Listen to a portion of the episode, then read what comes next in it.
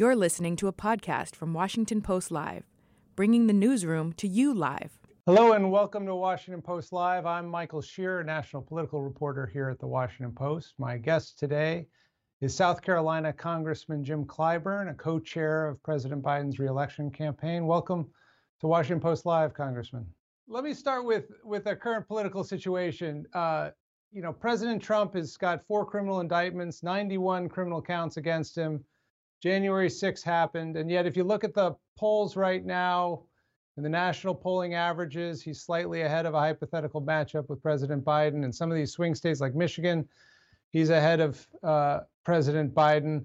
What do you think is going on in the country right now? Well, thank you very much for having me.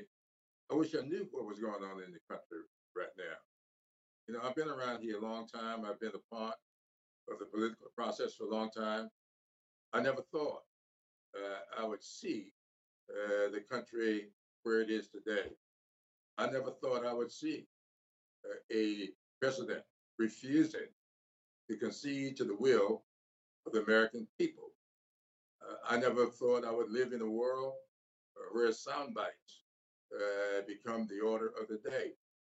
And so, what is happening in this country today seems to be driven by a new technology that the country is having a hard time uh, accommodating. A lot of it has to do with laws to be passed uh, some time ago uh, to get rid of things like the fairness doctrine and fair comment. These things were put in place way back in the 1930s to guard against this sort of thing. But we have thrown away all of that. So all of these protections that were out there are no longer there. And so this is not a partisan political problem.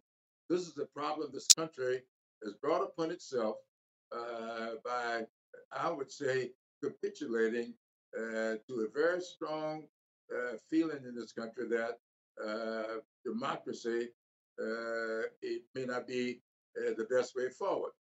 Why else would you get rid of the fairness doctrine?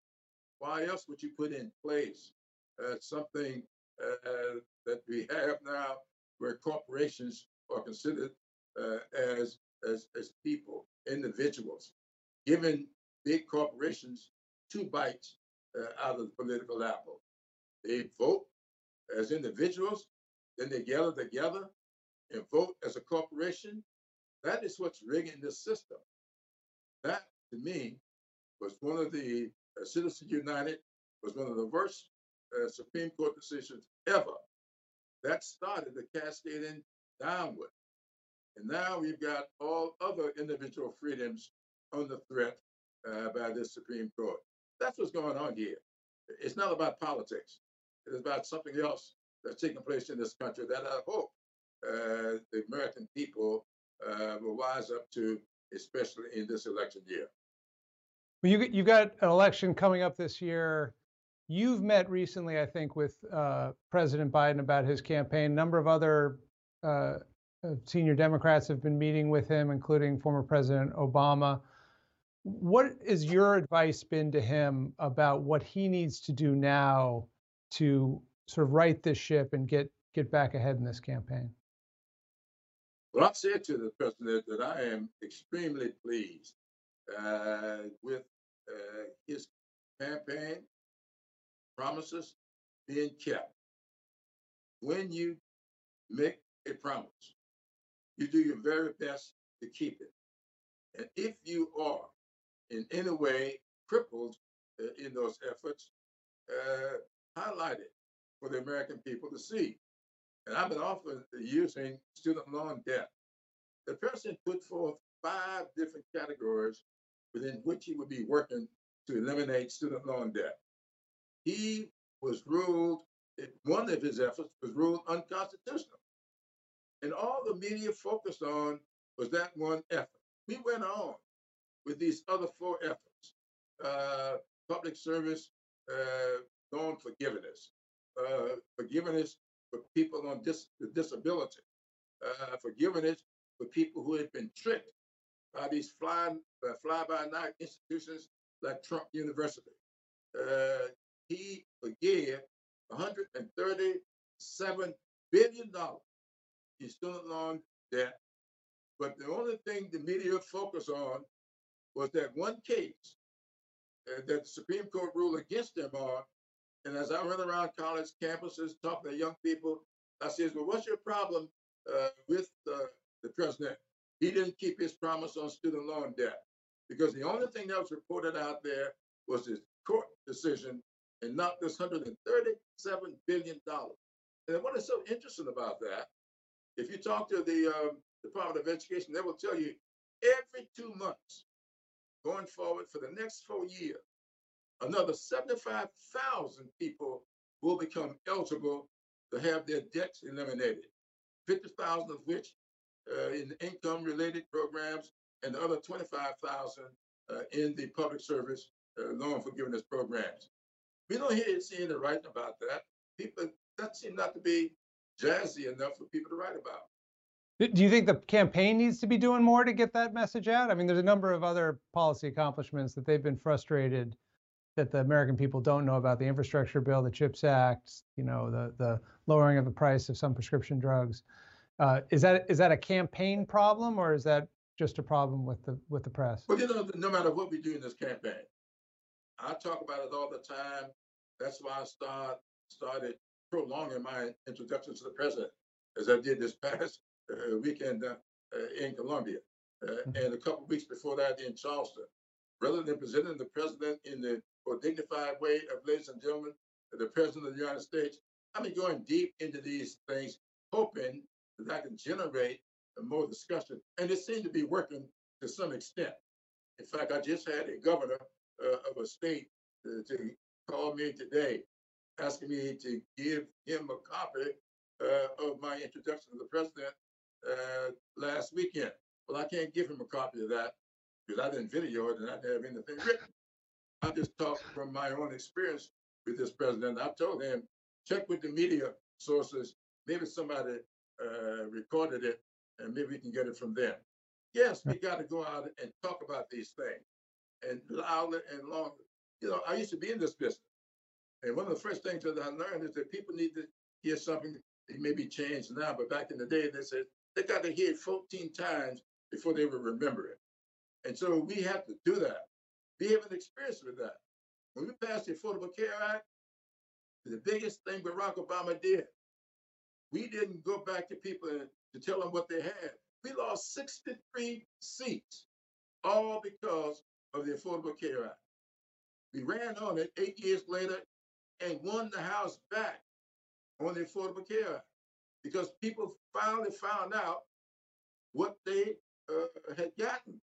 It took them eight years to hear it 14 times, uh, but we uh, finally got through to them, and we are there now.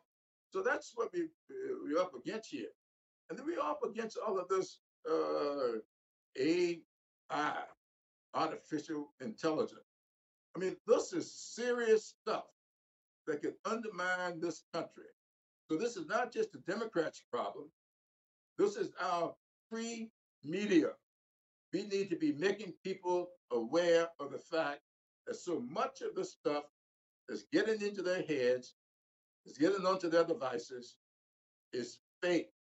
And the guy who keeps talking about fake news is the one who is creating the fake news you can always tell uh, what uh, Trump is doing by watching and listening to what he accuses others of doing. He is the biggest transferal of discretions I've ever seen in public life.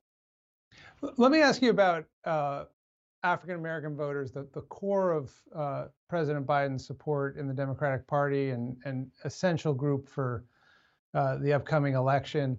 There are polls there that have shown really sharp drop-offs. Sometimes in some polls, Trump is polling two, three times what he got in 2016 and 2020 among black voters. Uh, you know, uh, President Biden's approval is down to 50% from from the mid 80s a couple years ago. Uh, is that a communication problem as well, or is something else going on there? I think there's something else going on there. Uh, look, I saw none of that in South Carolina last weekend. I saw none of that when I was in Texas uh, a couple of weeks ago. When I was in Connecticut, last week. I don't see any of that. So why is it showing up? I think a whole lot of that has to do with people responding to those who judge uh, people by their style rather than their substance.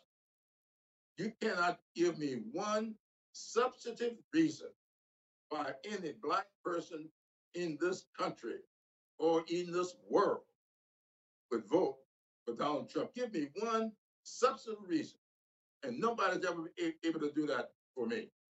And I can tick off all the things, the positives that have been produced by this president that means so much to black people.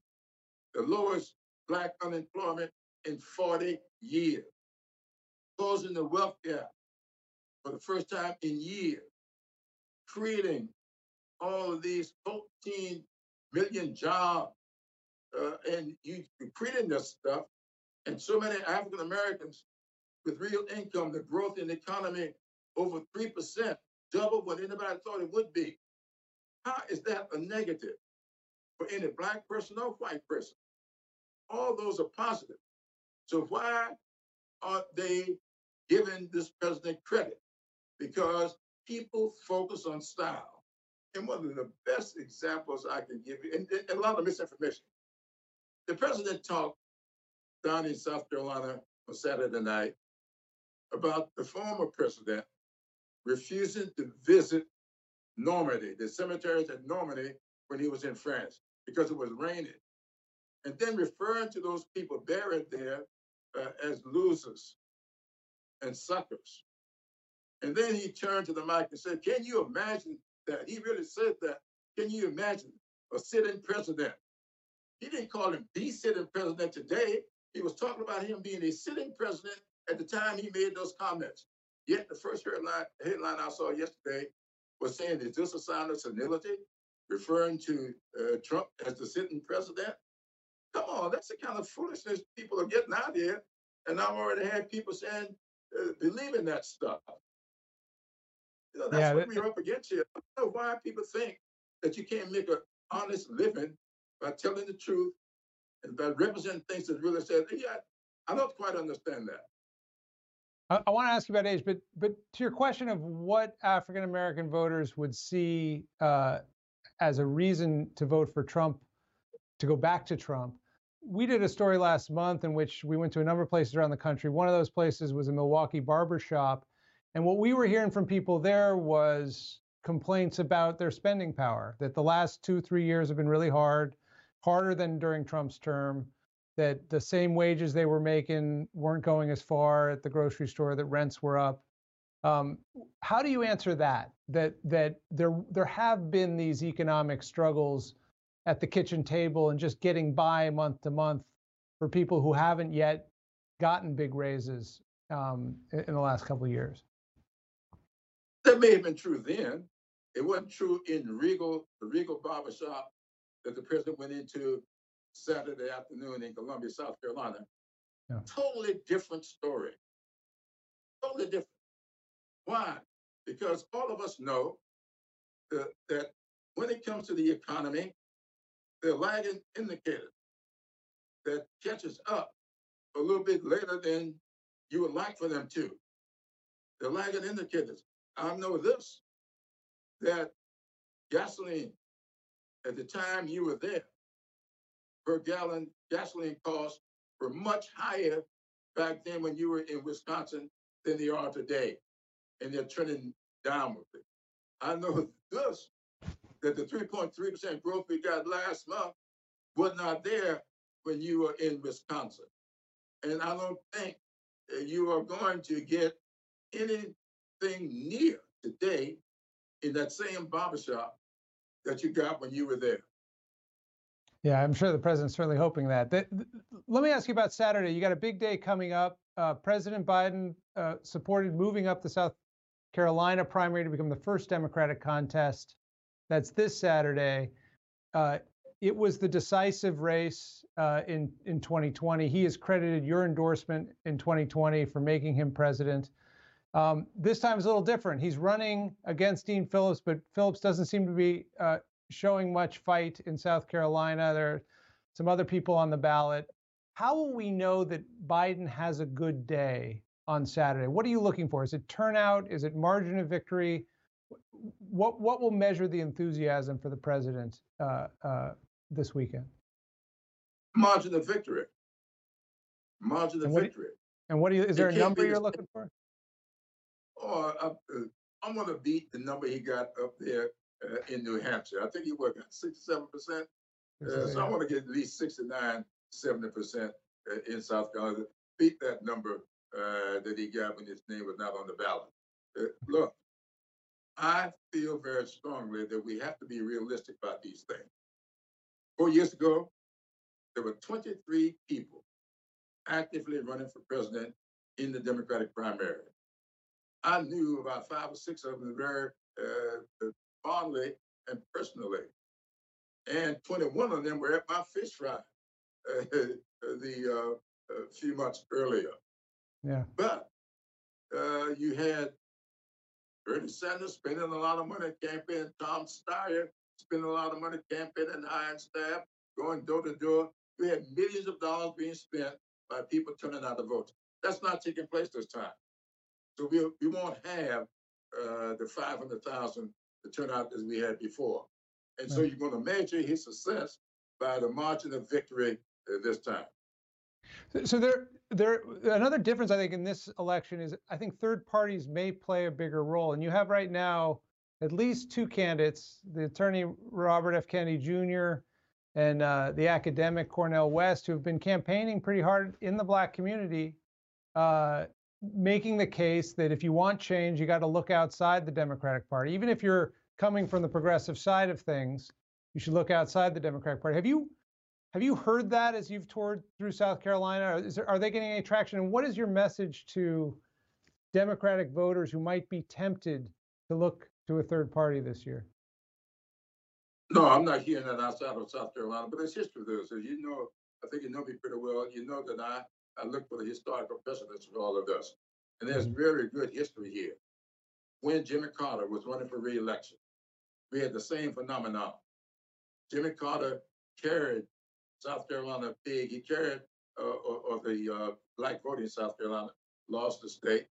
But uh, Jimmy Carter's difference, we had uh, Dick Gregory running in the same capacity that Cornel West is running now. And what did that give us? It gave us Ronald Reagan. That's what it gave us. And that's the same thing will happen today. We know what happened uh, with Al Gore. The difference in Al Gore uh, and George W. Bush was the difference in the third party vote down there in Florida. I've done the history of this. In fact, I wrote a piece uh, for I forgot who now on the history of these third parties. It has never happened. Never has a third party done anything but yield calamity for minorities. That's all that has ever happened. The history is clear. Yeah, uh, uh, that's certainly a message we'll be hearing. I want I want to read you a quote from Nikki Haley, uh, your former governor. Uh, the first party to retire its 80-year-old candidate is going to be the party that wins the election. You made reference to some of the attacks on President Biden because of his age. Um, how is age playing in this? And and is it something you have to overcome with voters as you talk to them about about President Biden? Well, you know, I'm almost three years older than uh, Joe Biden. Yeah. My style is a little bit different from Joe Biden. Right. Joe Biden wears his compassion on his sleeves. He lived with it every day.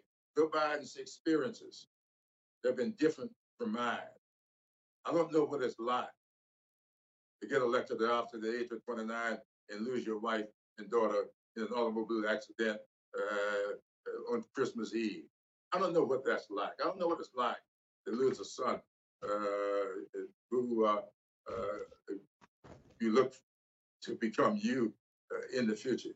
So Joe Biden is not uh, as animated as I am. Certainly not as animated as Trump is.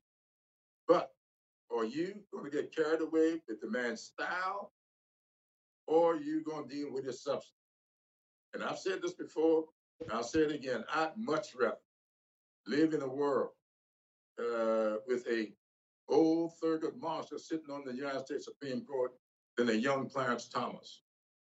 So you, the age is very relevant when it comes to these things. You, you've known him for quite a while. Have you noticed in any way that President Biden has lost a step because of age over the last few years? Everybody loses a step because of age. You know, that's not how you uh, judge. It's what in the brain. Mm-hmm. That is what it is. A step, yeah. You're going to step more gingerly uh, when you're 80 years old than you do uh, than when you're 20. But your thinking, your experience, what you apply to these issues. You know, apply footsteps to the issues that face the American people. You f- apply brain power, sanity, compassion, empathy. He's got all of that. And compare that to his opponent. No compassion, no empathy, and very little brain power. Let me let me turn to a couple legislative issues. For a long time, the the Democratic line on immigration is we will do a comprehensive bill that will include border security and a path to legalization for a large number of undocumented immigrants who are here now in the country. That seems to have shifted, and Democrats uh, in, in in the Senate are talking about a bill that would really just focus on border security. Uh, what are you looking for in a bill that comes out of the Senate? I think it could happen this week. We get language, a bipartisan bill.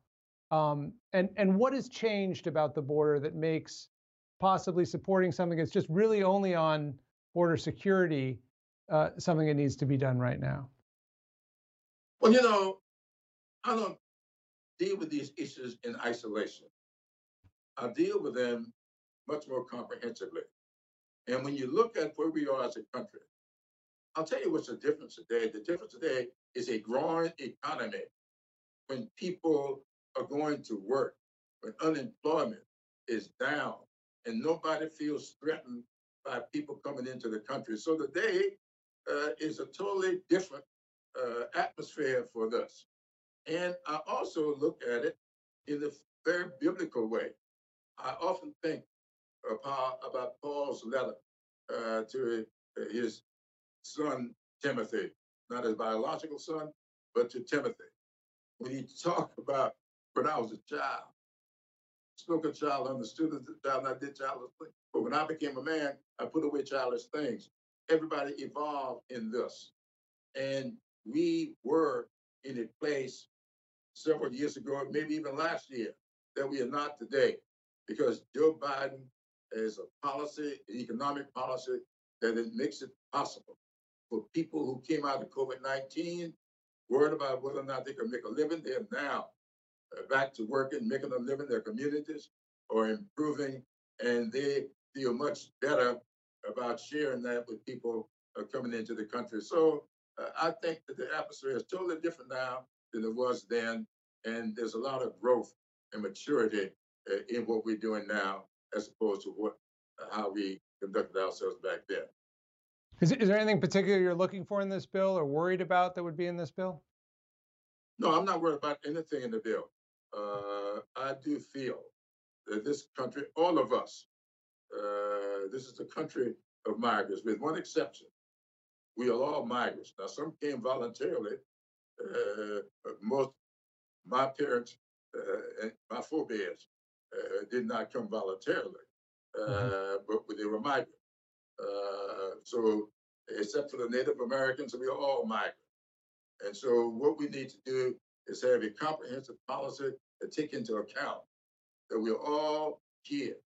As John Lewis used to say, we all came over on different ships, but we're all in the same boat now. And we need uh, to have policy that recognize and respect that in such a way uh, that all of us can feel about us better about ourselves and our country going forward.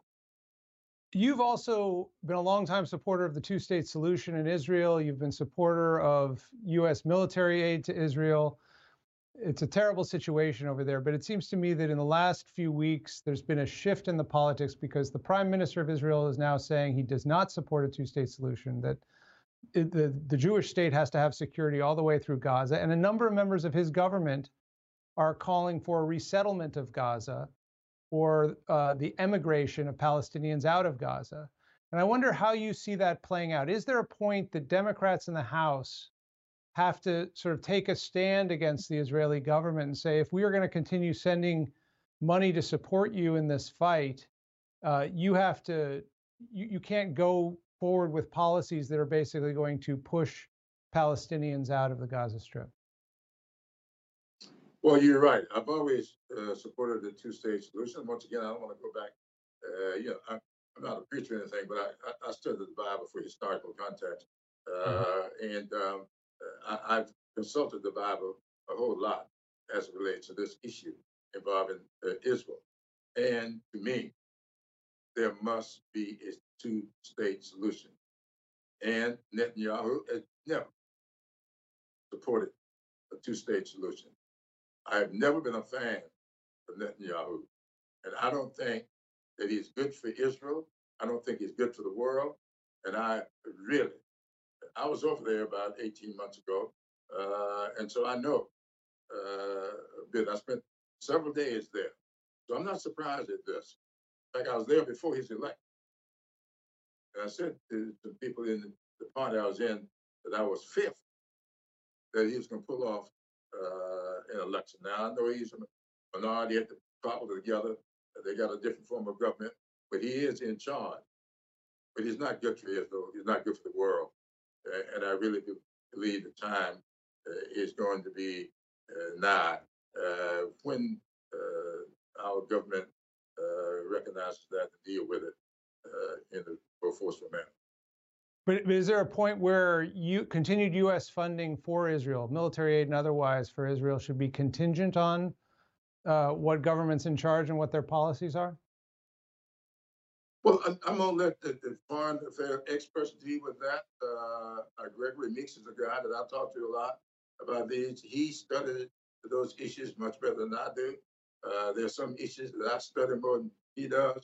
So we trade off uh, intelligence uh, in these levels. And I'll talk to him uh, and others about this. So I don't know exactly where these lines are, but I do know this, that we must have a two state solution in uh, the Middle East.